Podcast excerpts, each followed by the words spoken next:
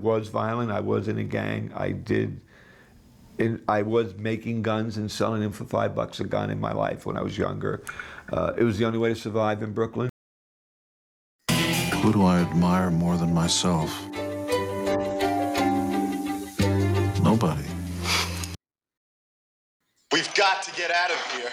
Leave it to me, Star Child. I'll bend these beams with my mind.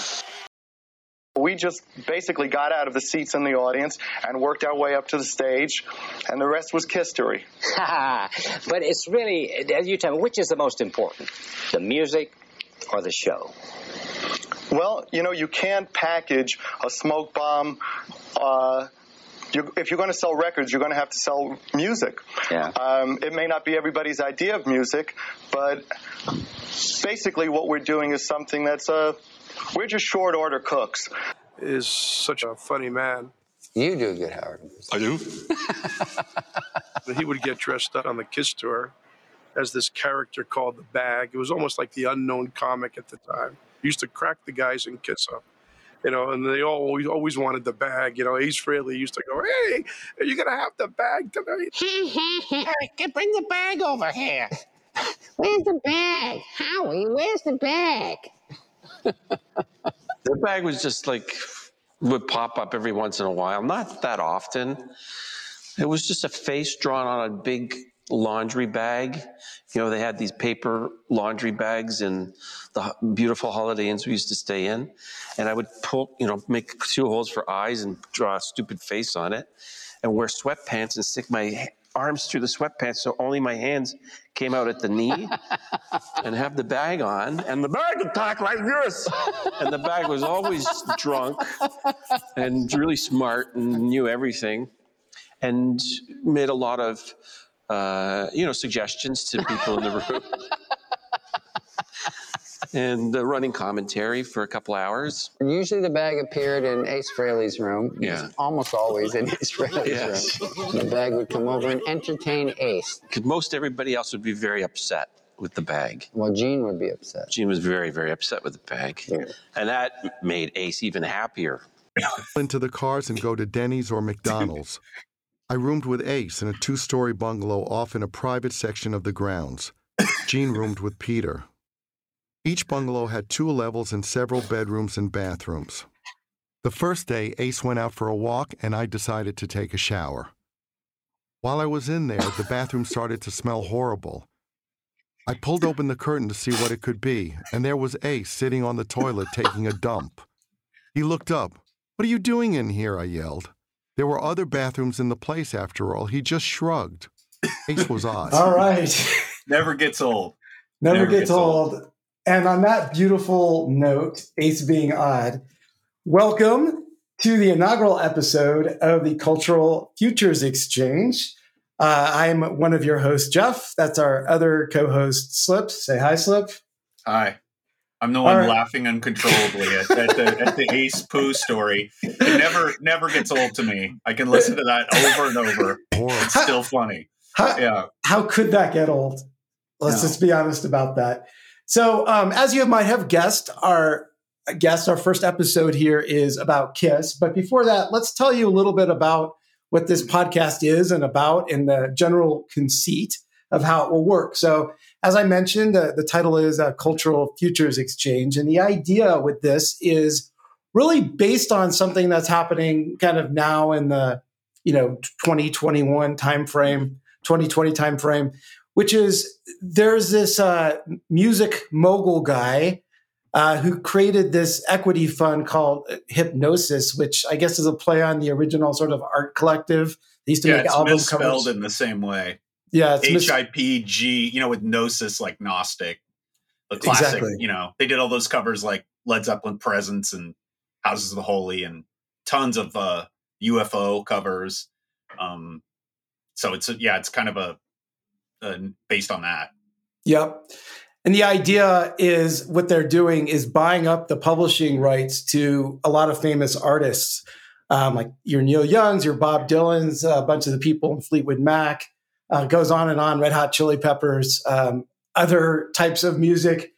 And the idea behind this is essentially making a bet, right? uh, That the publishing rights of these bands and these artists and songwriters are going to be worth more in the future than they are today. You know, they're paying, you know, Stevie Nicks $80 million or whatever for her song catalog, clearly making a bet that, uh, you know, 10, 20, 30 years in the future, um, they're going to sell, you know, teenagers makeup with Edge of 17 or something. So, Right.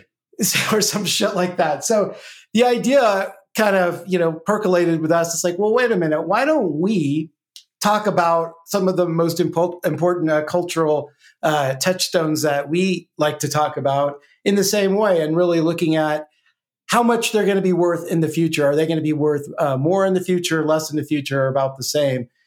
And the general idea is that we're going to examine in, in our way, as it were, uh, a bunch of cultural def- uh, artifacts, music, probably mostly, but not limited to music. It could be movies, it could be TV shows, it could be toys, pretty much anything we feel like. But largely, probably starting a lot with music. Well, we'll see where that goes, and really evaluate um, the uh, context in which the music came out, or the movie or TV show or whatever came out. What people think about it today, if it happened, if the, when it came on the scene was you know a long time in the past, and then make a guess about you know the same amount of time going forward in the future where people are going to value it more or less or about the same and and you'll get the hang of it as we get into it and, and frankly as we figure it out. So we expect that there's going to be a lot of uh, uh, tweaks and twists and turns as we uh, go on this journey. So thank you for joining us and doing so.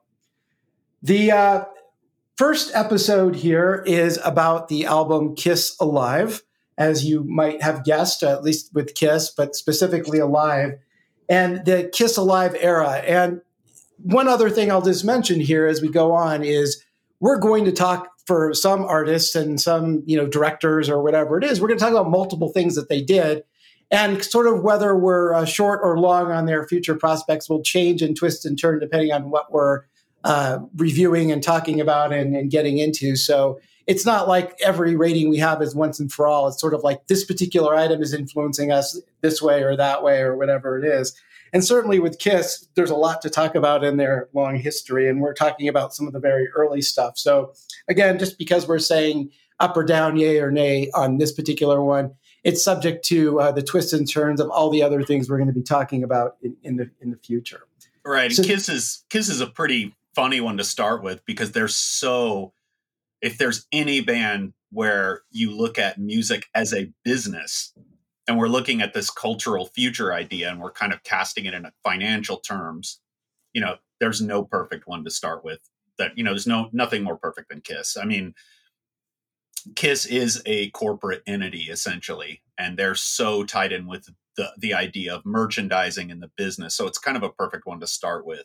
Um, just that flavor um, just kind of lends itself to that, even though we're not going to really be uh, talking about, you know, it's not going to be so fun. You know, we're going to use a few terms here and there, but it's not going to be that. Uh, it's not, we're not going to be doing the same thing as the Hipgnosis fund. Exactly. We're going to have more fun with it and talk about it in terms of our experience and, and some of the history and context and what makes may make it important or not, and what may make it uh, last uh, stand the test of time.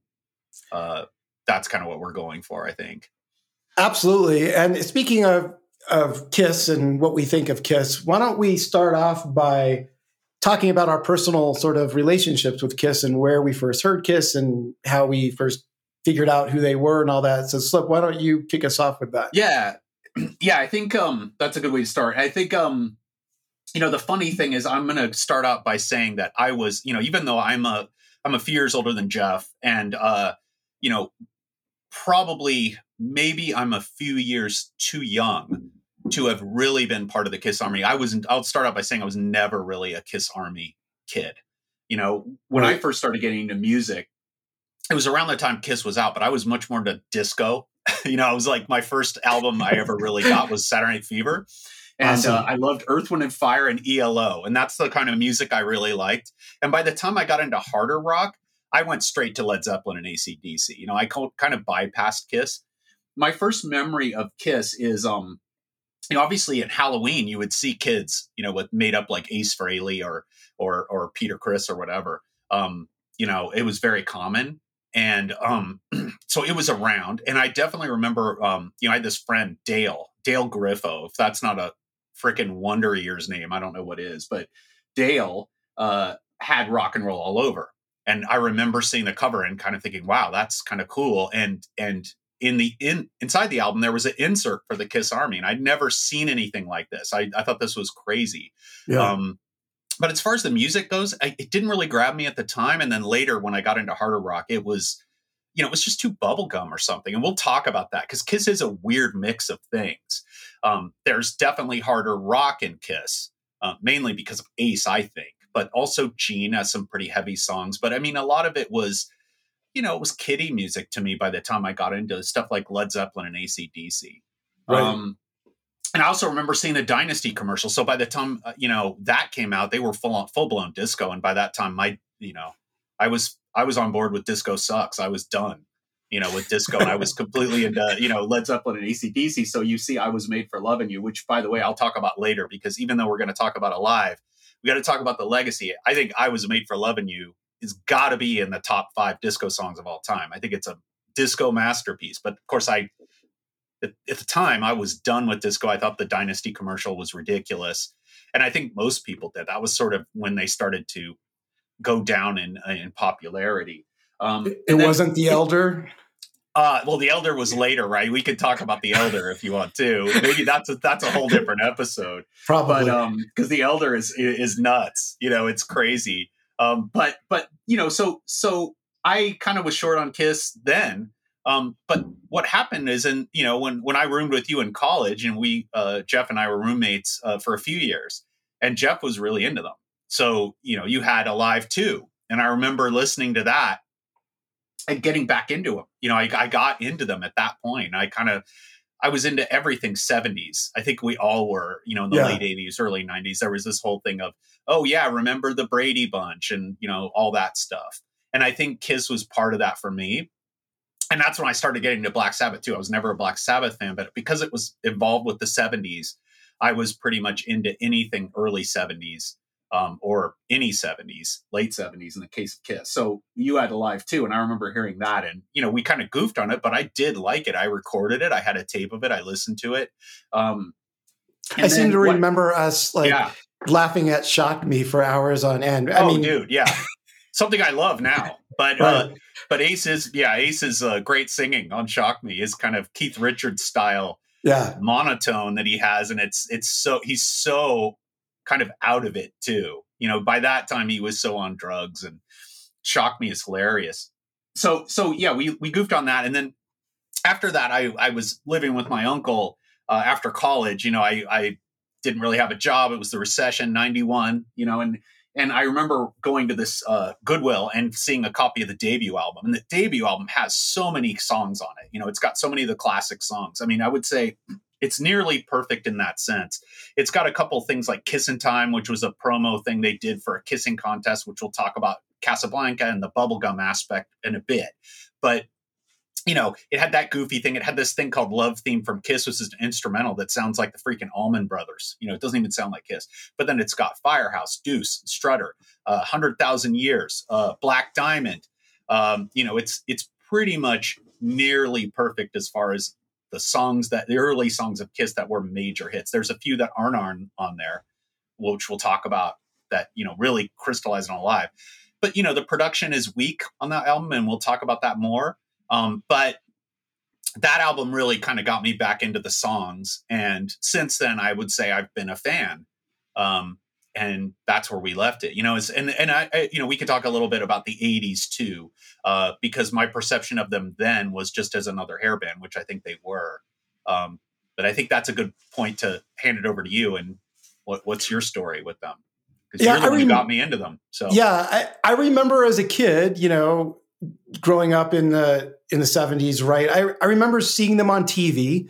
I remember seeing, you know, with the, the stage show and just the loud and, and the, you know, the kiss light behind the stage and just going like, what are what is this? You know, because this was different. I had older, I did, I'm the oldest in my family, kids wise, but uh, I had older cousins, and my uh, older cousins were like seven and 10 years older than me. So they had already gone like past all the rock stuff, and in the early '80s, for example, had already passed all the disco and were sort of into that. Well, I'm into the Clash now. Led Zeppelin sucks. ACDC sucks. That was like so high school or whatever it is. And my cousin Karen actually gave me a, a box of tapes that she had at that point, um, and some records, but it was mostly tapes that she taped and dubbed from other people and copied off the radio and whatever it is. But it was like 60 different tapes of like ACDC, Zeppelin, and Kiss was in there. And I remember listening to it, and it, it wasn't my favorite. You know, like I was much more into ACDC, of course. I remember um, Dirty Deeds being like a an album for me. that I was just like, oh yeah, you know. I think it came out. I was in fifth grade, maybe something like that. And you know, of course, Big Balls was for a fifth grade boy was well for an older boy too. It's still funny, but the you know that was like super amusing, and and Kiss was in that mix. But I was really never into them until later on in the 80s where I was amused by their 80s antics and we'll probably get into that in a, in a, in a future episode. But yeah, I got back into them. I liked a lot of their songs when I, you know, when I was a teenager, the um, the main ones from the 70s, of course, the famous ones, your deuces, your strutters, Yeah. um, and, and things like that. Their 80s stuff was so cringe, but the and again, we'll we'll get into all that. But the yeah, I, I really did like that 70s era and kind of the glam aspect of it and and this kind of and when I was getting uh, DVDs and or at that point CDs, um, really into uh, getting those uh, albums like Alive and Alive 2. So that's Yeah. kind of where I picked it up. I, I will defend some of their 80s stuff though because i mean you know a song a good song's a good song and you know i i i do think that some of the hits the albums are really bad. If you listen to the uh, 80s albums they're pretty bad but some of the hits are memorable at least you know like tears are falling is really catchy. Yeah. heaven's on fire. Um but yeah crazy, I, I- nights. oh god. That was a you know that that was such a oh god that's such a bad song. That that was a actually a huge hit in uh australia and europe. It was around the world. It wasn't big here at all but that crazy crazy nights that's that's getting toward the bottom of kiss Yeah. uh, that's probably their worst some of their worst stuff although when they try to do grunge that's a whole different thing and that's pretty much unlistenable uh, Well, if we go- souls yeah if we go back to Alive, why don't you tell us about Alive and the history of it and when it came yeah, out? because Alive is, is the point. Alive is the most important Kiss album without a doubt. You know, obviously Alive 2 is right up there, but Alive is what broke them. And, you know, just to just to go back and do a little history of of them. All right. So yeah, let's let's talk a little bit about the you know the origins of the band. Um, you know, obviously this is uh this band was started originally um, by Gene Simmons and Paul Stanley. Um, but before that, uh, you know, they, they were two Jewish New York kids, and Gene had uh, was originally born in Israel. His name was Chaim Witz. That's his real name. Uh, when he moved to the states, he changed his name for the first time to Gene Klein. Klein was his mother's maiden name. I think the reason he did this was he was abandoned by his father, and he felt like he should take his mother's original name. Um, and he eventually would change his name to Gene Simmons. Um, and Paul Stanley, his original name was Stanley Eisen and he changed his name to Paul Stanley, obviously. And the two met and they formed a band called Wicked Lester. Um, Good name. Wicked, yeah, yeah, kind of a cool name. Uh, Wicked Lester was a, a different animal than Kiss. You know, there was a five piece band. They had a keyboardist, um, and they played. They kind of played in different styles, so they didn't really have a set sound. Um, they had one song, for instance, that the keyboardist also played flute, and they had one song that sounded like Jethro Tull. They had other songs that sounded like the Beatles. So they had no really uh, no set sound, and the two full, you know, soon realized that this isn't what they wanted to do. They wanted to do something big, they wanted to do something different, and they wanted to do something that had kind of a characteristic sound and something that was more straight ahead rock and rolls, right? So they recruited a drummer, um, Peter Criss, uh, Pete Criscuola, I think is his original name.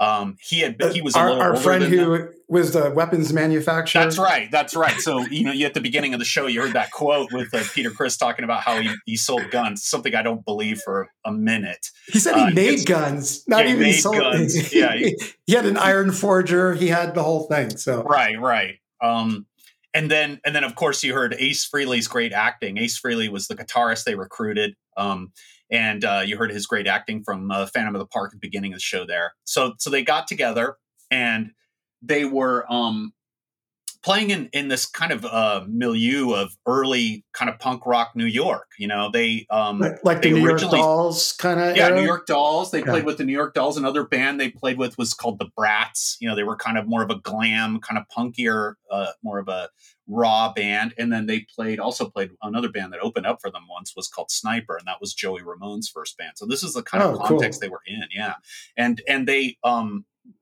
you know, they they originally started out trying to be like the Dolls, you know, glamming up, and they soon realized that wasn't going to work for them. They didn't they weren't skinny enough you know they didn't look kind of effeminate enough um, they were definitely better musicians than the dolls although it's not really saying much uh, you know dolls were kind of a train wreck from the beginning but they admired them and they were part of that scene Right. but they they kind of had this idea of being characters you know gene had grown up being into comics and science fiction and they so they they painted themselves up you know gene was the demon um, and he definitely would be the face of kiss you know that is the most recognizable makeup of the four uh, Paul was the star child. You know, he would paint and paint the star on his um, one eye.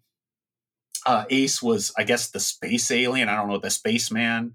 Um, and then Peter was the cat. You know, so they they got the, they they got this makeup and they started playing around and they started building a following. You know, they had uh, already some of the elements of the stage show um, when they were found by this guy Bill Aucoin, um, who quickly added elements to their show. I mean, he was responsible for a lot of what Kiss is famous for. You know, we get we give a lot of credit to Gene for the business ideas and the merchandising. He actually didn't do any of that. That was all Bill Aucoin and Bill Aucoin's boyfriend. So Bill Aucoin was gay, and he kind of, you know, uh, uh, gave them some of the showmanship ideas they, you know, that they came up with, like the breathing fire. He actually had a magician come in and teach Gene how to do all that. So uh, was Bill fire. was Bill a manager of other acts at that point, or was this Kiss's no, first? no, he had never managed any other band, and he told the band early on, he's like, you know, if you guys don't want to take over the world, I don't want to manage you. Which, of course, Paul Stanley in his book talked about how weird it was for a guy who had never managed a band to have that attitude. But that's that's basically um, What was he doing You know, and- before Kiss? He was uh he was a television producer. So yeah, he basically he basically was a television producer who just went off and decided he wanted to be a manager. He would eventually manage other bands too, like Billy Squier and other stuff. You know, nothing as big as Kiss by far. Um, but he basically told them that you know if I don't get you a record deal within two weeks, you can fire me. So he did. He got him a record deal with Casablanca Records, which was started by this guy Neil Bogart.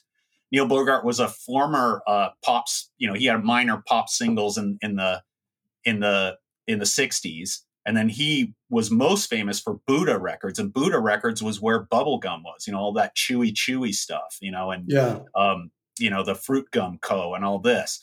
And um, that's kind of perfect for Kiss in a way because I think there's so many, so much of them that is bubblegum. Um, and Neil Bogart had just started this record company. You know, both of these guys, Bill Aucoin and Neil Bogart, were financing everything with credit cards. They were completely in debt. They believed in Kiss, and he signed Kiss. And he originally, interestingly enough, didn't want them to have the makeup. You know, he didn't want them to do all that, but they said that's a you know a no go. We're going to. And he saw them in person, presumably, and he said he didn't They want saw to them in person, and you know they put on a show. Yeah. If you see some of that early footage, I mean, they're they're pretty great. You know, I think only over time would they kind of lose that. I think they definitely had something. You know, they had the stage choreography, they had the the fire, the smoke, and all that. So he signed them.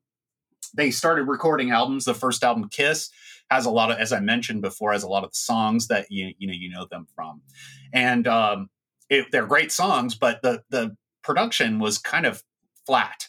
You know, it didn't really capture uh, the energy of their stage show, right? And so, it not many people bought the record. They did this stupid promotion uh, with a kissing contest and did this song called "Kissing Time," which was added to later versions of the album. The ver- the version of the album that I have is has "Kissing Time" on it. Um, and then they, you know, it was kind of a gimmick, and it didn't really play out. Uh, you know, they were on the Mike Douglas show. There's a famous thing with Gene Simmons on there. Uh, you know, acting like Gene Simmons and you know sticking his tongue out and all this. And so, uh, you know, then they came out with another album, Hotter Than Hell, and they decided the first album wasn't in the red enough production wise. So they basically went the other direction completely and created this really heavy album that just sounds like absolute shit. You know, it just sounds like crap. It's got great stuff on it. It's got uh, Parasite, which I'll talk about later, which is one of probably my all time favorite Kiss song, or at least in the top five. And um, it's got some good tunes on there, but it just sounds so bad. It's it's just murky and muddy, and you know, it's distorted, but in the absolute wrong way. And then they came out with um, the third album Neil Bogart produced himself, Dressed to Kill. And Neil Bogart told them, "Hey, you guys need an anthem. You know, you need something that." the crowd can chant with you. And that's why they came out with Rock and Roll All Night Party Every Day. And that was a single, but it didn't do anything. You know, it just didn't do anything. And the band was just, just, you know, burning through money and debt. And their show was really expensive and they weren't doing anything. So they, so Casablanca's like, look, you guys could just have to put out a live record. And so that's how we got alive. And we can talk about this in detail of how live alive is and Not we'll, at talk, all. we'll get into yeah it's it's it's eddie kramer they brought in eddie kramer who was originally they got the guy they wanted to produce the first album but they couldn't get him and eddie kramer was a really famous producer he'd worked with led zeppelin and jimi hendrix and all these people um, you know he was a really big name for them to get as as unknowns and he basically did all kinds of uh, magic on this alive album and what's funny is this was around the time when live albums started to become a huge, huge thing. Um, it was actually kind of one of the first ones to to do that. Uh, obviously, my theory is that Woodstock was really what kicked this off. You know, the Woodstock album was a triple album that was an bl- absolute blockbuster. You also had George uh, Harrison's Bangladesh album uh, at the time, you know, a couple years earlier too.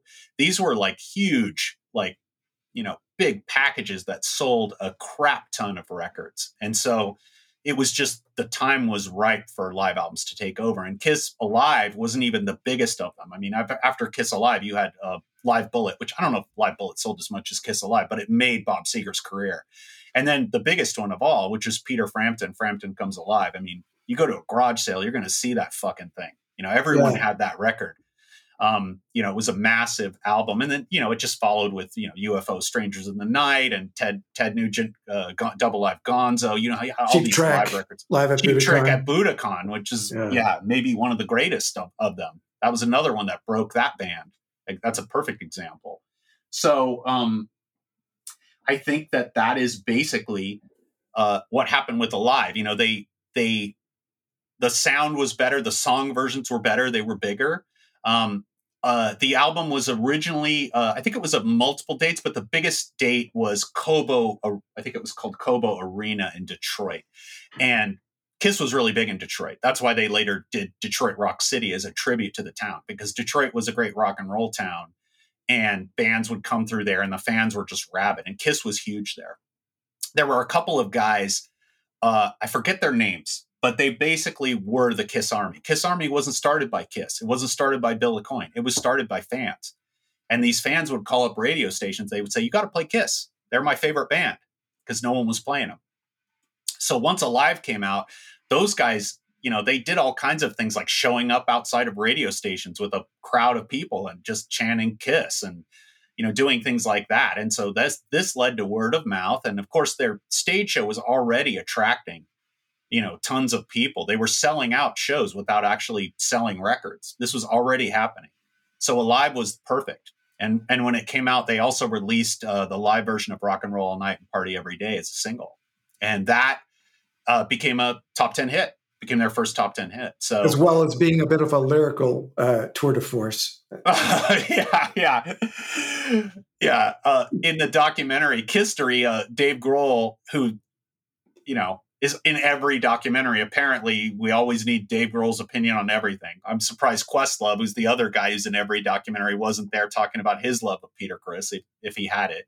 Um, but he basically said, you know, rock and roll all night and party every day is like happy birthday. It's just a standard, and that's true. You know, whatever you say about the song, it's kind of this timeless classic in a way. You know, and uh, so so that's basically alive. That's the setting uh, you know that's that's what we're dealing with the context of it and the significance of it it kind of ushered in this huge uh, few years where live albums were dominant and uh, it was one of the early ones for sure. And speaking of that, uh, obviously it's an important one. It's early on in their uh, careers. Let's uh, have you walk through your sort of uh, your dossier on Alive and how you think it impacts their long term uh, futures uh, value. Yeah. If you would. Okay, so yeah, just to start out with, I'm gonna say right up front, I'm I'm long on Kiss. I'm a buyer. I think uh, Kiss Alive is an absolute classic, uh, regardless of its live status. Um, uh, you know, Paul Stanley always said, you know, Kiss Alive was not about capturing the actual recording. And this is kind of a cop out. It's funny. Um, it's not about capturing the actual recording, it's capturing the feeling of being at a Kiss show. So it kind of does capture some excitement, even though it's manufactured. Uh, to an extent and we'll talk about that as i go through some of the some of the songs. So let's start off with the first clip. This is deuce right? This is part of deuce the opener of the album.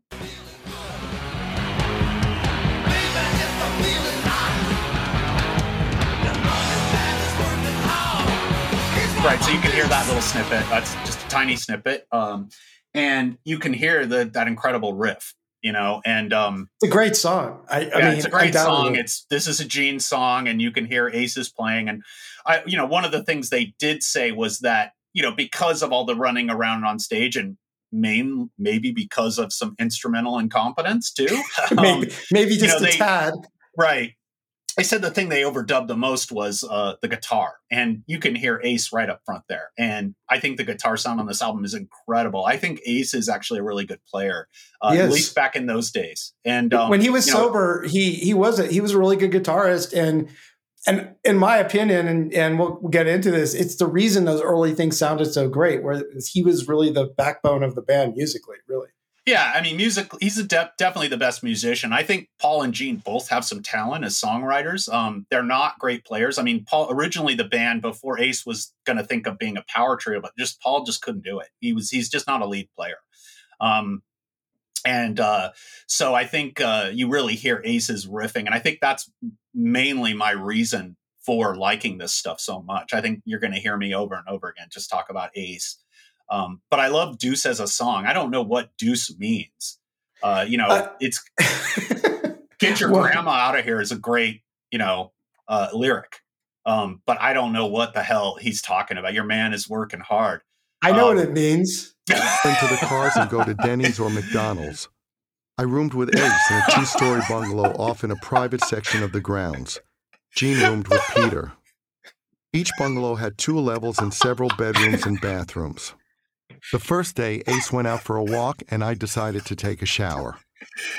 While I was in there, the bathroom started to smell horrible. I pulled open the curtain to see what it could be, and there was Ace sitting on the He toilet dropped a taking deuce. a dump. That He looked so up. He's I mean, working maybe hard, doing dude. in here? Your man is working hard. There hard. were other bathrooms in the place uh, after all. maybe He that is shrugged. where maybe Ace did that to Gene at some point when they were on the road, and that's where that song came from. Yeah, absolutely. Um, All right, let's let's let's move on to the next one. So so the next one I'm going to play is uh, the next one we're going to talk about is "Got to Choose."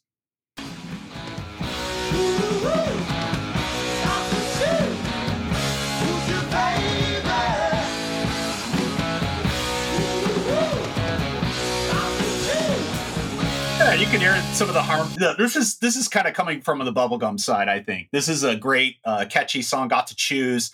Uh, you know, you hear that woo woo. You know that, that those backup the backup vocals. They they do the same thing on Firehouse. There's a lot of that, Yeah. and you can hear that Beatles influence. You know that that um, you know obviously it's more of a rock song, and but I I think when I think of Got to Choose or some of these other songs, I think of like She Loves You. Like to me, that's uh, kind of what they were going for, and is you know obviously it's it's not uh, it's not going to compare to the great Beatles, and they would probably be the first to admit that, but I do like that. Um, and let's move on to so obviously we should talk about we talked a little bit the lyrics of Deuce. Let's move on to Hotter Than Hell because this is where we get the full Spinal Tap shit here.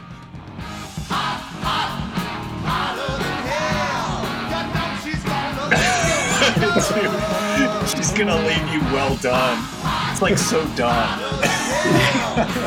yeah, the, the- you know, uh, their, their lyrics are at best questionable, even on the Yeah. best of songs. But uh, yeah, no, I mean, th- these songs, th- these first couple of songs are like, yeah, they're they're they're kind of in the spirit of it, right? Right, right. Yeah, and uh, I don't. Yeah, I think we're not playing more because we don't want to get you know sued. Um, just play little snippets. Um, okay, Just to give so- you the so- flavor out there. Everyone Yeah. knows how to find the album if they want to hear it. Yeah, exactly. I'm uh, okay. Let's move on to the next one. This is uh, "Come On and Love Me." Just a little bit of that.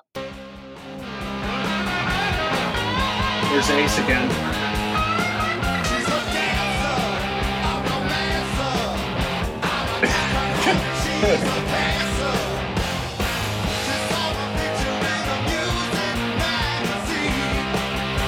yeah, there you go.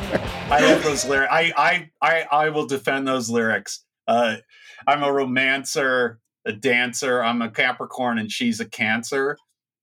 It just flows off uh, the tongue, man. It's it's so great, even though you know it's ridiculous.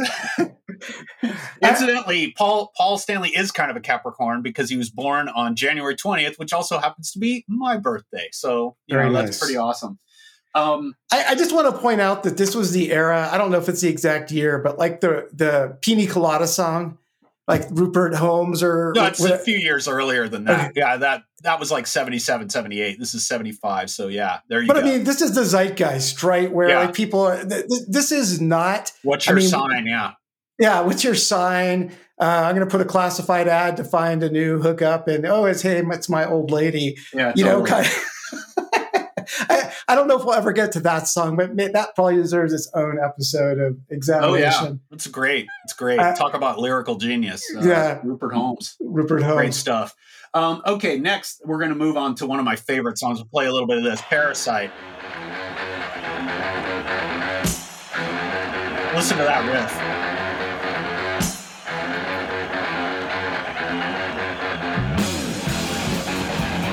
Yeah.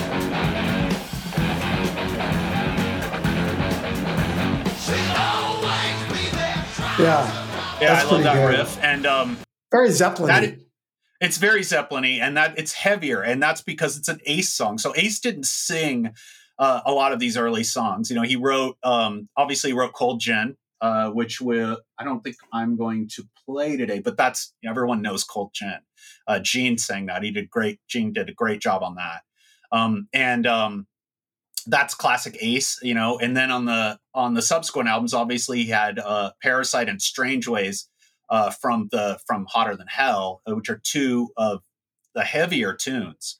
Um, and Parasite's such a weird song, you know. It's got this Parasite lady, you know. It's got such a weird melody, and I think a lot of Ace's songs are like that. They're you know vocal melodies are just strange like the way he sings there um it's kind of uh syncopated it's kind of off the beat um and it, they're really driven by the riffs and i think parasite is definitely one of my favorite kiss songs of all time um and it's really heavy and that's the thing you you hear these songs like come on and love me and hotter than hell and they're kind of bubblegummy i mean hotter than hell's a little heavy but it's it's definitely got that kind of uh, you know, old time rock and roll thing going on, whereas Parasite is just firmly rooted in the early 70s. Um, and it's one of the reasons I like Alive more than Alive 2. I love Alive 2 as well. There's some great songs on there. Um, but I love the early heaviness of Kiss, and they kind of never really got that back. Yeah. Um, even in the 80s, I think they're, you know, even though they have some real shredders on guitar, like, uh, you know, Mark St. John and uh, Vinnie Vincent and um, Bruce. Kulick, and- these guys yeah. who are technically probably much better than Ace. Um, they just didn't have that edge. Ace, Ace, there's something so kind of edgy about his stuff to me that I really like, especially in the early days before. Yeah, when he was sober early on, Yeah. he was really he was good. You know, I mean, he like I said before, he was the backbone of their band and made it really kind of a heavy band at times, like you're saying. Yeah. You can hear the proto metal, and we'll be playing a little more of that. Um, the next song is definitely an indicator of that. This is Gene. Listen to that.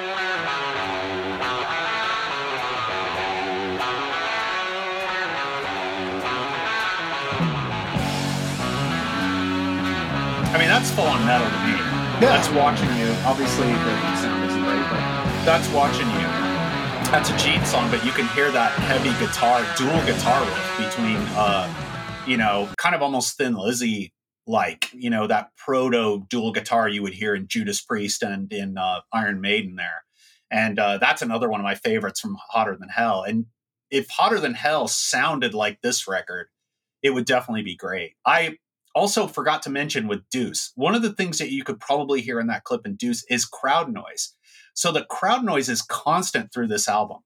It's it's it's kind of similar to Budokan, although I think Budokan, Cheap Trick Budokan, the crowd noise is all real. you know, it's all it's all what was actually there in Japan. Um, with this album, what happened was Eddie Kramer basically had a huge loop of crowd noise. You know, it was it was basically he he boasted that he had there were no two bits of crowd noise that were repeated. And he just plays it throughout the album. And you could really hear the cheering and deuce. It's almost like this ambient kind of wall of crowd noise behind that I think really enhances the power of the songs. Um, and it enhances the energy. But of course, it's phony. It's Yeah. completely phony. You know, it's like it was that, you know, obviously I'm sure the crowds were going wild in their own way, but there was no way they were screaming like that through the whole song, like uh, you know, Ed Sullivan on the Beatles kind of thing. But that's kind the of- kind of thing he did. Yeah, I mean, it's the the crowd. But your point about the crowd is interesting. Like I think of other live albums and how it enhances it. I'm thinking of Scorpion stuff. I'm thinking of Iron Maiden Live After Death. You know, uh, a lot of the songs on there, and I was actually at that show. That's for a future Yeah. episode. Uh, so yeah, no, that makes sense. The, the the live when it actually is live, it does. It's a positive feedback loop. In this case, it was probably from another band show that he got a crowd. Maybe not. Yeah. Maybe that's Yeah, absolutely. Um, so uh, you know, and and a lot of the tunes on here are are pretty heavy. Gene actually early on was writing pretty heavy stuff too. Of course, he wrote Deuce, which is another absolute classic.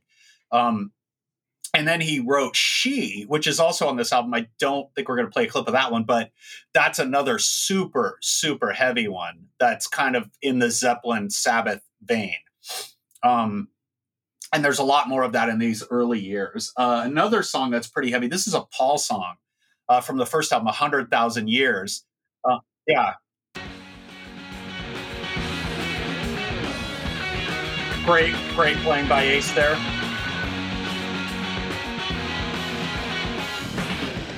Okay, now we're going to talk about the weak point of the album. um, if you kind of leave that on a little bit, Yeah. you can kind of hear uh, uh, Peter Criss start playing. So this is the drum solo. You can hear how it's all flanged and and uh, you can hear how yeah the, the drums are kind of muffled and flanged. So drums were not one of the the, the things that was actually uh, overdubbed, but they probably should have been definitely should have been. because if there's a weak point in Kiss, it is Peter Criss. Now, Peter Criss is a great vocalist. You know, he sings Black Diamond on the first album, and he's got this incredible gritty voice. Obviously, he did uh, Beth later and Hard Luck Woman, which was a Paul Stanley song that it is a, a spitting image of a Rod Stewart song. He actually wrote it for Rod Stewart, uh, but they ended up using it themselves because um, Criss definitely has that kind of Rod Stewart voice. Um, but as you can see, this drum solo is kind of uh it sounds like shit. Let's just let's just be straightforward here. It sounds like absolute shit. It's it's a muffled kind of flange thing. He's playing the same beat forever. This song uh is about 12 minutes long live and it feels like it's a hundred thousand years long. Uh it's um, yeah, it's more than half of the song is this terrible, terrible drum solo. Probably one of the worst drum solos of all time. So what, what's interesting potentially about this as well, this drum solo and this just going on and on forever and being horrible is around this time, one of the bands that opened for them was Rush. So this was like around the fly by night time where Neil Peart had just joined Rush and they were touring. And can you imagine when you know Rush goes out, plays their their opening set? I'm sure they were great. Uh, of course, gets off the stage, looks around, kisses on. They're playing. They're watching the show, and Neil's sitting there watching this garbage. Yeah. Can you imagine what? Obviously, Neil being one of the greatest drummers ever, watching one of the worst drummers ever. Can you imagine what he was thinking? Like the thought bubbles above Neil's head, are Yeah. just like like They're I bigger than we are? Holy Yes. crap. exactly, exactly. Like th- this guy is like, you know, like I can't even imagine what he was thinking. It was, it was probably like this was a child playing a toy or something like that. It's probably pretty Yeah. ridiculous. And he would only get worse. You know, I mean, uh, where the reunion tour, they basically had to teach him how to play drums again. You know, he didn't play because he was so into drugs and stuff. Yeah. But yeah, oh, listen to that. I could play this shit, and I suck. So Yeah. does Peter. Okay. At any All right, rate, that that's note. probably enough of that. But that's I just wanted to mention the drum solo because you know the one thing with live albums that's always the worst part is the drum solo, with the exception maybe of YYZ from Exit Stage Left. You know that's actually a pretty listenable musical drum solo. But even the best drummers, uh, you know, uh, it's boring as shit. I mean, you listen to Moby Dick on "Song Remains the Same." You got one of the best drummers who ever lived, just playing this boring crap. You know, it's I'm just I love drums. I'm not a fan of drum solos almost ever. Um, Neil is one of the few in rock. There's some jazz drum solos I like, you know, but the you know Buddy Rich and whatnot is impressive, but it's always boring to me. So I don't know. Anyway, that's I'll kind of leave it at that. I, I just want to say a few other things. Um, so obviously, also on here is you know I mentioned Black Diamond, great song.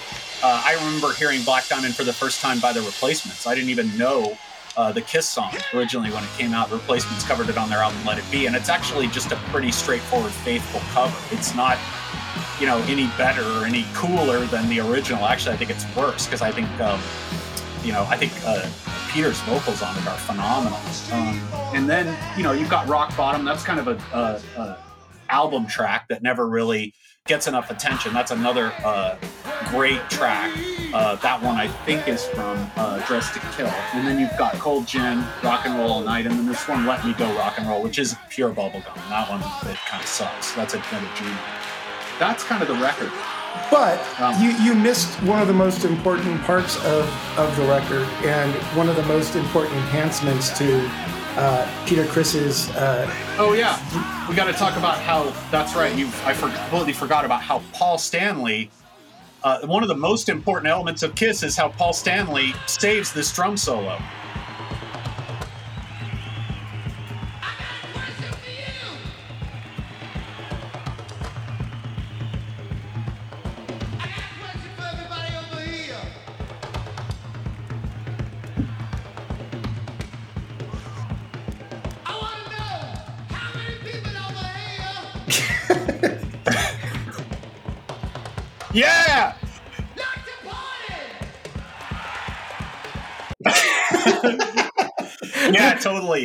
Paul Paul absolutely saves this drum solo from being the most boring thing to being one of the most hilarious things ever. This is Paul first coming into his own as a as a uh, as a banter stage banter master. I think uh, if Kiss has any Hall of Fame credentials, it's it's as it's for Paul Stanley's incredible stage banter, which is probably unequal. There are a few other contenders, but I think Paul's probably the master of this. I would agree with that. And as it so happens, uh, we'll get more into Paul's uh, stage, bant- stage banter shortly here. So Yeah, Alive is really just the beginning of this. I think uh, if you're if you're looking at Banner, Alive Two might be even better. You know, because he he did this more as he went on. Like Cold Gin has this famous intro about, you know, how many people like to taste the taste of alcohol. You know, um, Yeah. of course, in the Get High and the alcohol being ironic, since Gene and uh, Paul are total teetotalers of the band. Uh, so it's kind of funny to see Paul, you know, chant this stuff. Alive is just the beginning of that, and you know that it really starts with this drum solo. You know, he said he was influenced by Steve Marriott of Humble Pie, who used to kind of get the crowd rolling, almost like a, uh, uh, you know, like a, a preacher, like one of these, uh, you know, revival tent preachers. And Paul is is doing that, and it's it's just great. You know, it saves this drum solo. The drum solo, Peter's just playing this kind of, I don't know what you call it. You know, just kind of this. uh he's just kind of hitting the snare and the toms just kind of in the background and they're all flangerized to try to hide all the flubs and you have paul come out and completely save the moment with this incredible monologue and this incredible crowd participation that he does Yeah, and and the uh, this is just the beginning of the interaction of Paul and the drummer for his uh, stage banter. I have a clip that we'll play later on that that, that takes it to another level. But um, what about their stage show at this yeah, uh, point in yeah. time? I think I think the, you can't talk about them without talking about the stage show. I mean, obviously, through the years, the stage show just kept getting more and more elaborate with these, uh,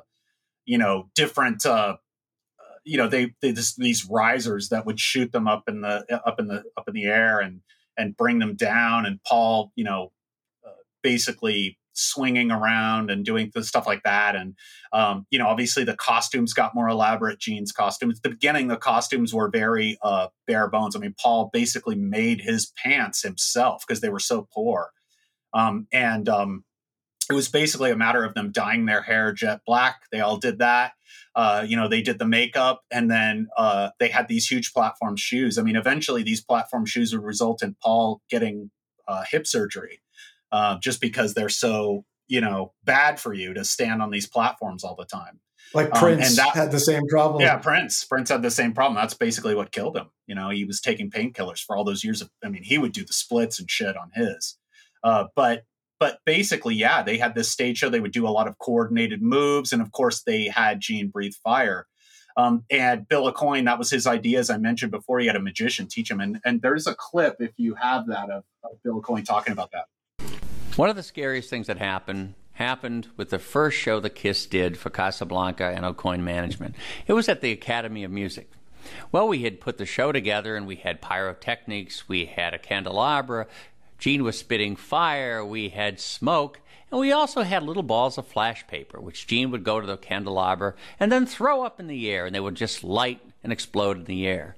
Well, the first night, Gene was so nervous that when he took the flash paper, instead of throwing it up in the air, he threw it into the audience. And oh my gosh, it hit one of the guys sitting in the first row. A real rock and roller, but he was singed. yeah. So so Gene burned his hair a couple of times too. You know, he, he there's actually clips on YouTube you can find of Gene catching his hair on fire, um, doing that fire breathing stunt. Yeah. And then, of course, you know, Gene would do his bass solo, uh, which is a terrible bass solo. We'll probably talk about that more in a future episode on the subsequent years of Kiss. But, but you know, at the time he would spit blood, and it was pretty impressive to see.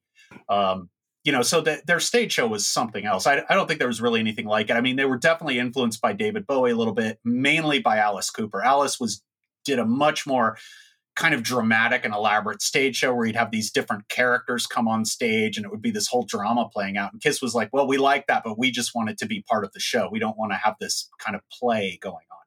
But Yeah. they were definitely influenced by him with the makeup and everything. I mean, he was really the first guy to do it to that extent. And, I um, remember uh, about Alice Cooper. I remember seeing something on TV when I was a kid where Alice was like in a straitjacket being wheeled through like a mental hospital. yes. And just thinking it was really disturbing and it freaked me out as a kid. And I was like, what is this? It's like, this is crazy. And so I remember that being like, kind of gave me nightmares, honestly, like the Alice Cooper, whatever that album and tour was with the straitjacket. And that was kind of crazy back. Is it, it had to been like the mid 70s somewhere around Oh yeah, yeah. That was really early on. Uh, that was probably mid seventies because I think the Straight Jacket was all part of um, either Welcome to My Nightmare or From the Inside. When he was actually in rehab, he kind of had this whole Nurse Rosetta thing he would do. So it could have been later. I mean, there was also the thing where he would put his head on a guillotine and they would cut it off, and it would be this fake head. You know, it was really awesome stuff. Um, really groundbreaking. And I also, you know, think Alice Cooper musically is I probably like him more than Kiss. You know, I think he's great. But but you know, they did all this stuff and it was really mind blowing. I think for people at the time, and it's you, you can't really. uh, You can't really diminish their contribution to that, and I don't think anybody's matched them in terms of that. Really, maybe Rammstein. Have you ever seen clips of Rammstein? Their shows are insane Yeah. um just the amount of money and production is is really incredible but you know still kiss is well known for this and that's what people that's what triggered the reunion people wanted to see that again you know yeah. um obviously uh we'll talk more about paul's banter being part of that later you know during your bit um and then um let's talk a little bit about the marketing because I was always under the impression, you know, Gene has written all these books. He has this book called On Power. He's got these books on business. He's got a whole room of Kiss memorabilia that's in that history documentary. Um, you know, and you were always led to believe that this was his idea from the start. You know that that this was Um, the Kiss casket, all that. right, the bullshit. Kiss casket and all that stuff was his idea. It's actually not true. This was all Bill Aucoin. So Bill Aucoin was the one who put together the the Kiss merchandise. Um, you know, they had uh, the the makeup and Kiss, make up your face Kiss kit you could buy. They had a board game. Eventually, had the Kiss credit card, the Kiss casket. That was all after Bill Aucoin. Uh, the band had dumped Bill Aucoin due to his drug use in the early '80s. But they had, you know, so much merchandise, and they they made millions and I mean hundreds of millions of dollars on the merchandise. The merchandise probably has made them richer than the album sales or the tours. Um, although the tours, especially in the '90s, were really lucrative. I mean, they made millions and millions of dollars on that reunion tour. Um, but yeah, and then you know, and so Gene gets all this credit for this, but really he is the recipient of it. Even to this day, all the ideas that Gene has for merchandising have come from other people approaching him. So this perception of him as this great businessman. Now, I do think Kiss were smart about a lot of things, but they also made a lot of bad mistakes. One of these was it's 78 when the band was having a lot of tensions because drugs, they created these solo records. And um, the solo records were shipped like Kiss records. They were shipped at a million units per, even though they were released at the same time. And usually, you know, you'd have one Kiss album, and if they shipped a million, they would definitely sell more than a million at that point. All the all of their albums were platinum by this time in 78 but these uh these solo albums came out and there were commercials and i don't really remember these but they were there and and they all bombed they were all bombs the only one uh the one that i think that sold the most might have been Gene's but the only one that had a hit was uh ace frehley's he had a, a cover of a song by this glam band called hello called new york groove. And that uh, that song was such a hit that kiss started would actually play it live as well. And the ace album is fantastic. I would say if I had to list my top favorite Kiss albums, Ace would be somewhere in the top 10, just his solo album alone.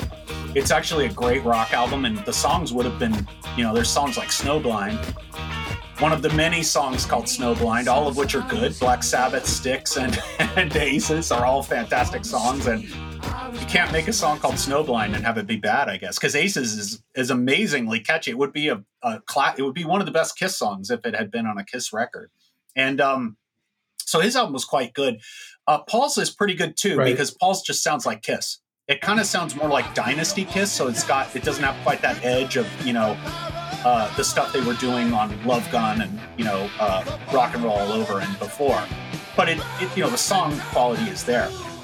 Gene's is a weird one because Gene's is very Beatley and um, you know it's got some ballads and even does a cover of uh, When You Wish Upon a Star that's excruciating to listen to. So his is probably the third, and then Peters is uh, unlistenable. You know, it's basically like him trying to do R and B, and it's kind of cool that he tried to do something different. But you know, with songs like "That's the Kind of Sugar Papa Likes," you know, it's not going to be really listenable.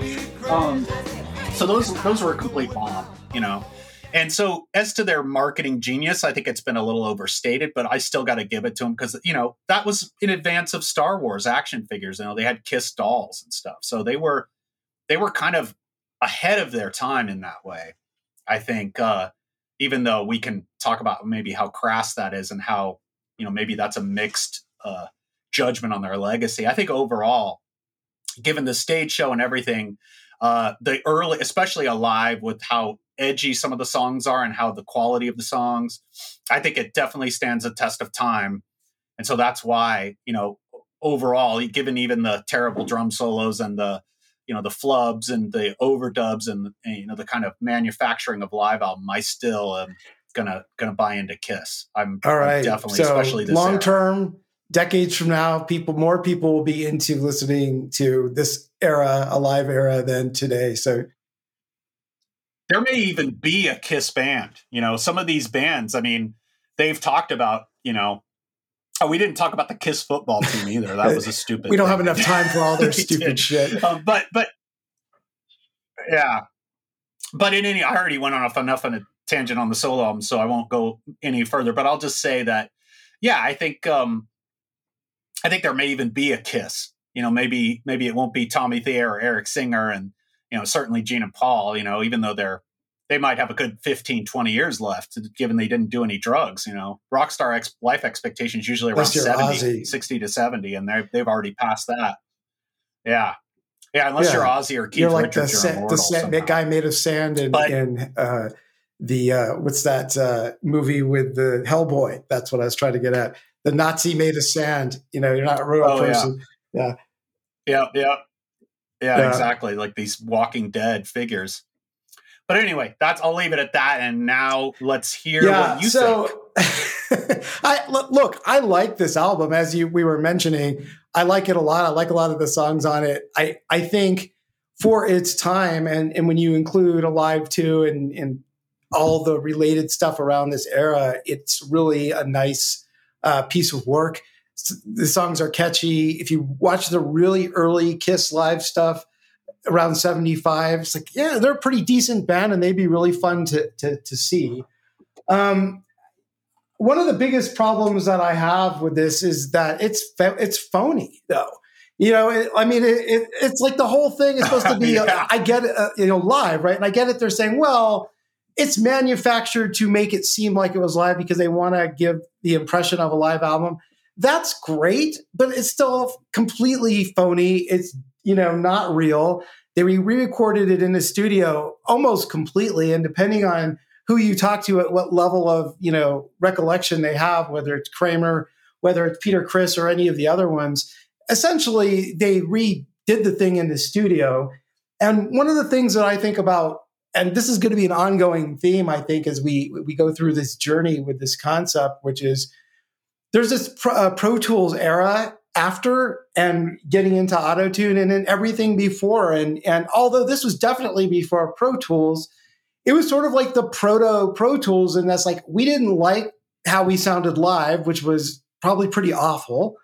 So we're going to go and re-record it and create something phony. And and i and i think that if you go in the future you know 20 30 40 years people will look back and everything kind of in the Pro Tools era is going to be suspect unless proven otherwise. And there's plenty of bands and musical entities that have the chops and have live stuff where it's like, yeah, we may have used Pro Tools or we may, but it was just as a as a mechanism to record our stuff. We weren't using it for studio magic and and all that kind of stuff. So I, to me, first off, the thing's not even genuine. And it might sound interesting, it might sound okay, but it's not live and claiming that it is just you know erases some of the patina of coolness to me just on a Right. you know um the the other kind of general thing to me about this is that I mean you covered a, lo- a lot of this and I'll, I'm going to play some of their uh you know stage banter clips especially some of Paul's stuff Yeah, totally. but I do want to say a few positive things because I think a lot of the things I'm going to say subsequent are going to not be so positive. And and uh, as you may guess, I'm probably going to go short here on on Kiss in this era long term. But I do think that they do deserve a lot of credit for many of the things that you covered. Right, their their live show early on was completely groundbreaking. And when you compare what they were doing and, and the makeup and the lights and even lighting themselves on fire, which many bands did subsequent, including Motley Crue and others to, you know, bad effect. Um, they really originated a lot of that. And, and when you compare their stage show with other bands at the time, even other great bands, like you mentioned, Sabbath, Rush, even, uh, who obviously musically was in another universe compared to them. And the stage show that Kiss put on was, was pretty phenomenal and very eye catching. And they do deserve a lot of credit for that. I also think that they were uh, very influential, even their music, right, to a lot of very important, uh, Yeah. you know, subsequent bands. And I'm not including Dave Grohl in that. Sorry, Dave. Uh, but you know, like a lot of other bands of that era and later, I think were heavily influenced by them or thought that they were doing something cool, including Rush, including UFO, obviously, who had great musicians in it um, and other bands like that. And so it, it, it's hard to doubt that they didn't say they didn't have an influence. They did. Yeah, I think uh, that's something I forgot to mention, and I think that kind of gives my case a little another bonus point there because you think about all the kids that picked up guitars or or you know started bands. Uh, Kiss had a big influence on kids at that age. You know, kids like that were eight or nine years old and might be ready to pick up their first guitar. Ace Frehley was their original guitar hero, right? Or or maybe they wanted to be like my friend Bob, who plays bass. Um, you know, he he's a huge you know, even in his music that he writes, you can hear Gene Simmons. Gene Simmons was his first influence before he got into Geddy Lee, you know, and and stuff like that, and before he got into punk rock, which he was really into too. So Gene was his. He wanted to be Gene as a kid. So I mean that that happened to a lot of kids. I mean, even in that documentary, uh, Kisstory, Tom Morello, whatever Yeah. you think of Rage Against the Machine, Tom Morello is one of the greatest Yeah. guitarists of the last probably 30 years. You know, he's a total innovator. And he was listening to Ace.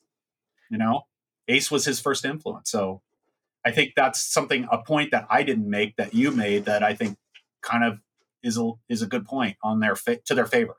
Yeah, and I think it's totally true. I just think that over time, those sort of uh, tentacles into other bands and other histories sort of get diminished and eroded and not Right. as out in front. So I, I do think it, it, it diminishes its importance in, in terms of our valuation over time.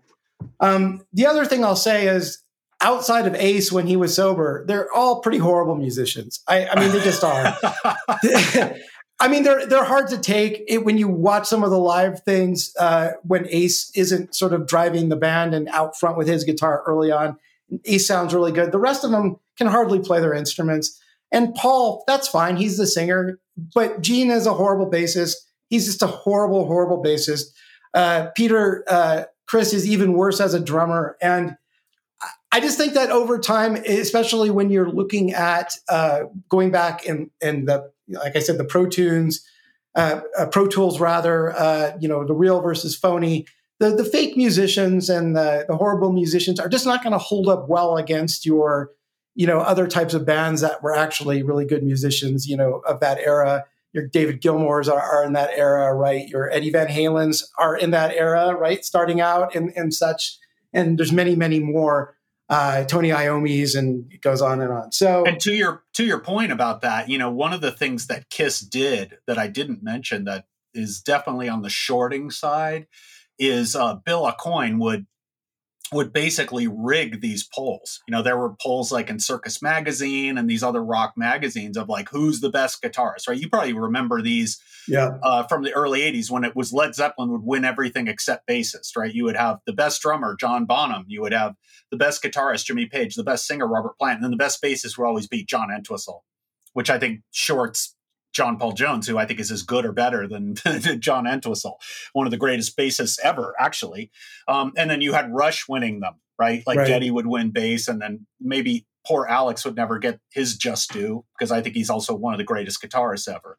I agree. Um, but you would obviously have Neil Peart winning drums, you know. But in the early days of these, you know, uh, Bill Aucoin would and and and Casablanca Records would, uh, you know, I think that the guy's name is um, I forget the guy's name. I read a book on Casablanca Records by this guy Harris, uh, Neil Harris, maybe is his name. He was a kind of the right hand man of, of of Neil Bogart, and he dealt with FM radio and stuff, and he would also deal with these magazines. They would totally rig these polls by get you know sending in tons of votes to get Ace as the best guitarist, you know, and and Peter as the best drummer, which is especially a joke. So you know, it was kind of fabricated that they would they they were regarded as these great musicians when they really, you know, even Ace, as good as he was, was nowhere near being the best guitarist around. You know, No. I mean, you've got guys I- like uh, Jimmy Page himself, and you've got you know uh, later Eddie Van Halen obviously won all those polls, but then you've also got um, even Michael Schenker in UFO is one of the greatest guitarists uh, at the time. You know, so Ace Yeah. was never in that pantheon. Well, and you have you said Alex Lifeson. You have uh, other people who weren't in this hard rock thing, like Mark Knopfler. You have Oh, yeah. David Gilmour. You have. I mean, the list goes. I mean, all the the, guys who seventies. played on those Steely Dan records. Uh, you know, of course, Yeah. all the Steely Dan stuff. You know, they're all amazing, and and it goes on and on of that era. And so, yeah, th- th- my favorite thing is kind of summing up about how horrible musicians they are. Is actually comes from Geddy Lee, who in general has very favorable things to say about Kiss. Kiss is pretty generous to them in terms of touring and giving them sound checks and things like that. But there's a quote by J- Geddy Lee, and I don't have the clip, but something where he always, when he talks about Kiss, um, or several times at least, he'll say, "Say what you want about them as musicians," but then dot dot dot. you know, uh, you know, to say what you want about them as Dun, dun, musicians dun, is yeah. they're complete garbage. I mean, and compared to Rush, most bands are fair, but uh, you know, they're, they're, they're just garbage as musicians. And and to me, over time, just personally, I appreciate the good musicians more and more and more, especially when you're getting into eras where you know you have auto tune, you have you know secret uh, studio musicians playing on albums um, that weren't listed, which this band in particular we're talking about has a history of doing too. That we'll you know get into. So that, that's sort of the idea there. Um, beyond that, I I am going to play some of the, Paul's stage banner to play us out here a little bit, and before I give my uh, final uh, summary, but I think if you look at their history and you look at what they've put together, it, the whole thing is theatrics, and part of that is make believe. And they would sit here and say, "We are putting on a show. We want to entertain people. How we do it and how we get to the end product is really immaterial. What we're really about is, you know, creating this image and and okay, fair, fair. I, I think that diminishes their estimation um, and esteem over time, but I also think that you know that that that also plays into it that that they are everything about them is sort of phony.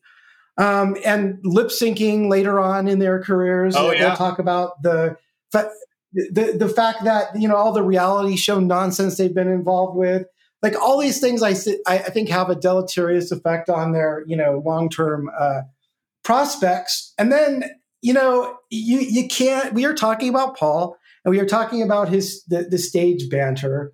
Um, and you can't divorce like how they um, compose themselves um, and how they presented themselves as part of the story here. And and I think Paul, you know, when you play stuff like We got any people tonight that are high? You have stuff like that. You have the alcohol thing we played before. The fact that they're like anti-drug teetotalers. There's videos of them all sorts of jingoistic stuff around 9/11. That's kind of a little hard to take. There, there's stuff about like this. And I tell you, when we won't get going, we ain't gonna be drinking no. Southern Comfort, no, no. Dude, you know, I have a funny story I have to tell right now, just real quick. So, my uh, my wife's cousin Melanie, uh, she lived in Denmark for a while, and in Denmark they drink this stuff. I think in you know around Scandinavia or that part of Europe, they drink this stuff called glug, and it's this kind of Christmas punch that's just got all this booze in it, and it's really sweet, and it's like the I mean, you want to have a hangover. This is the main ingredient. I mean, this stuff is nasty. You you drink this, it tastes really good. You get drunk Yeah. the next morning, you feel like you got hit by a truck. You know. And uh, the funny thing is, you know, when Gene, when sorry, when Paul does his banter about you know drinking and tequila and all this and cold gin, you know, he when he toured Europe, one of the banters uh, that he one of the things he did was he tailored it to them. So he he says he says, "How you people like to drink glug? I love glug." You know, he just like, "I love glug. It makes you feel so good." And it's Yeah. like it's so funny that he would, you know, tailor his banter to the region. Uh, you know, so Yeah. so hilarious. He, you know, one of the things that uh, you'll see on some of these clips is he has the same recycled stories that he makes up, uh, where it, again it just lends Oh, to the phoniness aspect to me, at least. Like,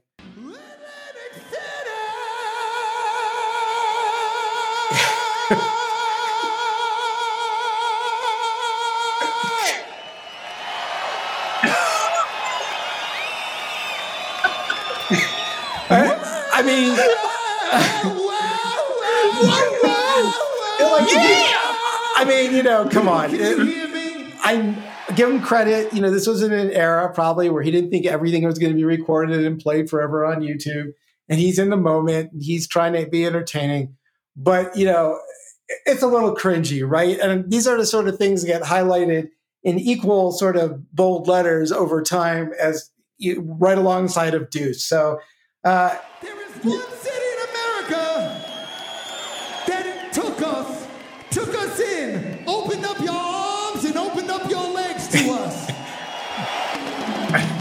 That's right.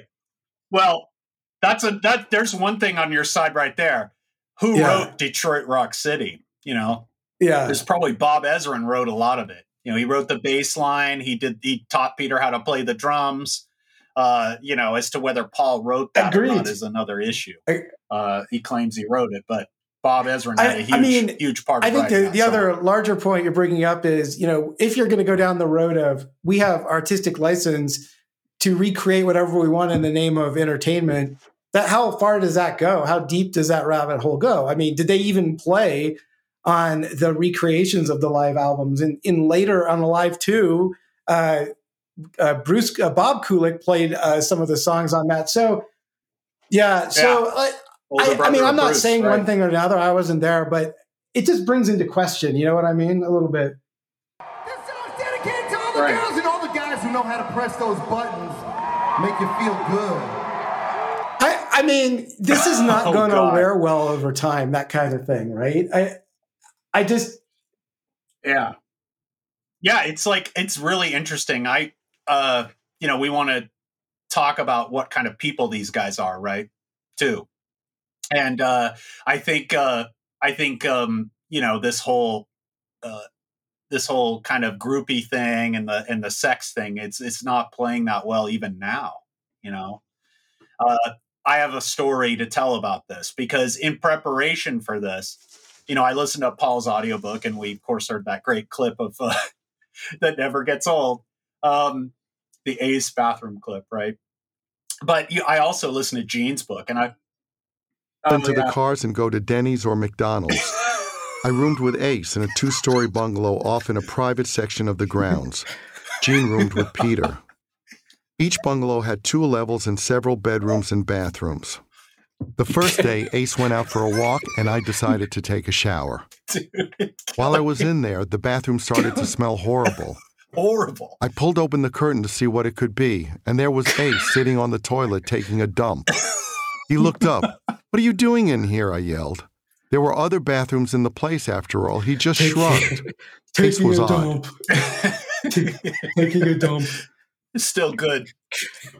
So so yeah, that's a that's an incredible uh clip, right? So so the Gene audiobook uh, to Paul's credit, his book is much more about the music. Obviously, he's talking about Ace there, and, it, and it's not about the music. But Gene is like so much of his sexual awakening. I Yeah. mean, this book is like Portnoy's complaint, kind of. It's like so explicit. So one thing I'll do is, you know, at night, sometimes when I take a shower, I'll just put my, you know, my uh, my kind of uh, audio player and play like a podcast or something or part of an audiobook. So I was listening to the Gene book last night and he was telling this whole story. He's like, I met this girl and I, I took her, I, I, t- I took her virginity. And he's talking about taking her virginity and how he's trying to break through the hymen and how he woke up the next day and the sheets were covered in blood. It's so gross. It's so disgusting.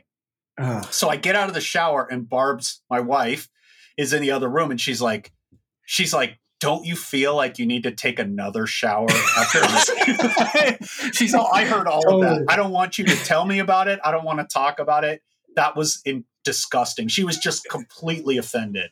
And um Yeah. it is gross. I mean, he talks about how like girls when he was younger would like want to see his tongue and they would want, you know, him to perform on them and how they were all attracted to him because of his tongue. I don't believe that for a minute.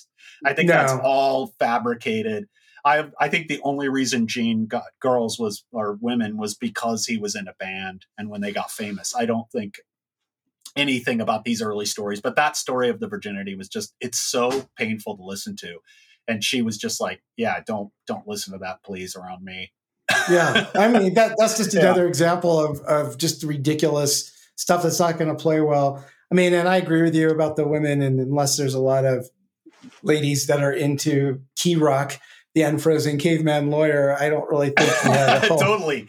Yeah, and, and and I I wanted to play some clips from that Terry Gross interview from 2002 that he did for his book, and it's just too hard to listen to. He's such an I agree. asshole. I mean, the guy is like one of the worst human beings on earth in a way. Um, in a lot of ways probably You know what's real funny? There's a girl sitting on this guy's shoulders over here, and this guy cannot figure out why his shoulders are soaking wet. Yeah.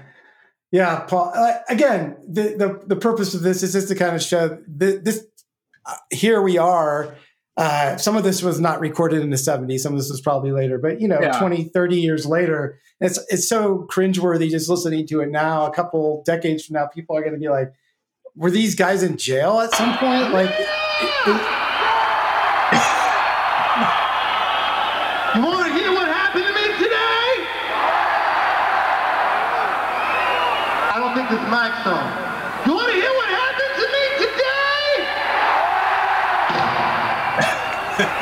Even if it's dirty.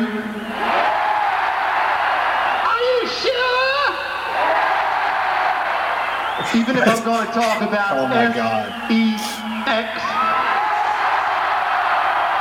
All right, here goes. Listen. I mean, don't I can go on. it. I don't Yeah, really I- want to hear it. Yeah. yeah, you get the idea. I wasn't Yeah. going to play it, It- it- but the, the whole it's a lead up into Love Gun. So he goes on to talk about how he sees this woman in a hotel, and you have they have the encounter that he describes that I will uh, edit out here uh, uh, live here because no one needs to hear it. Get the idea, and then you know it, that it wasn't his uh, pistol; it was his love gun, and that was a song. And the thing about it is, he tells the same story at every show right? And he, uh, sometimes it's a woman in a hotel. Sometimes he goes to a doctor's office and it's the nurse. Yeah. Like it, it's all the same shit, and it's just so it, it's just so cringe now. I can't even imagine, you know, in the in the future what it will be like. Um, looking at their early albums and looking at their um, those good songs like Deuce and Strutter and and some of the other really good things that like Parasite that you highlighted on Alive. I think people are just going to look back and just go, "This was a novelty act. This was a this is a, a bunch of goofs, Right. You know, that you know had a, a bunch of phonies, and they had a couple Yeah. of songs of questionable origin. And did Bob Ezrin write them? Did they write them? Was there secret people playing on these albums? They weren't live, and like the whole thing will just be painted with that phony patina. And, and I do think that that merits, among many other things, going short uh, on this long term. So that's where I would uh, come out of this at the end of the at the end of the tunnel. Yeah, makes sense. I think I think I just you know I, I think as far as that early phenomenon, I I think uh, yeah, what they did later definitely didn't help. Um, but I uh, it- you know and and and the whole manufactured aspect too. I think it's uh, problematic, but I don't know. I think overall I- they just edge it out for me. Fair enough. All right. Well, on that note, we'll wrap up uh, today's episode. Uh, thank you for hanging there with us uh, today. We know uh, it was probably a little rough given this is our first uh, pass here, and we'll Yeah. hopefully get better over time. So thank you for hanging in there and hanging with us. Yeah, we need we need Eddie Kramer to come in and and and overdub some stuff. Yeah. yeah. exactly. Well, there'll be some overdubs. This will this will not be a live. Uh, this will not be live. It'll be like a live actually. Where we're going to uh, recreate whatever we need to do to give you that to give you that live feeling, listener out there, of being in the room with us and enjoying our. Uh, bubbly personalities and, and Paul Stanley's lovely stage banner. So, thank you all. We'll see you next time. Uh, we'll figure out what that is going to be, but we got a lot of ideas and catch you later. All right.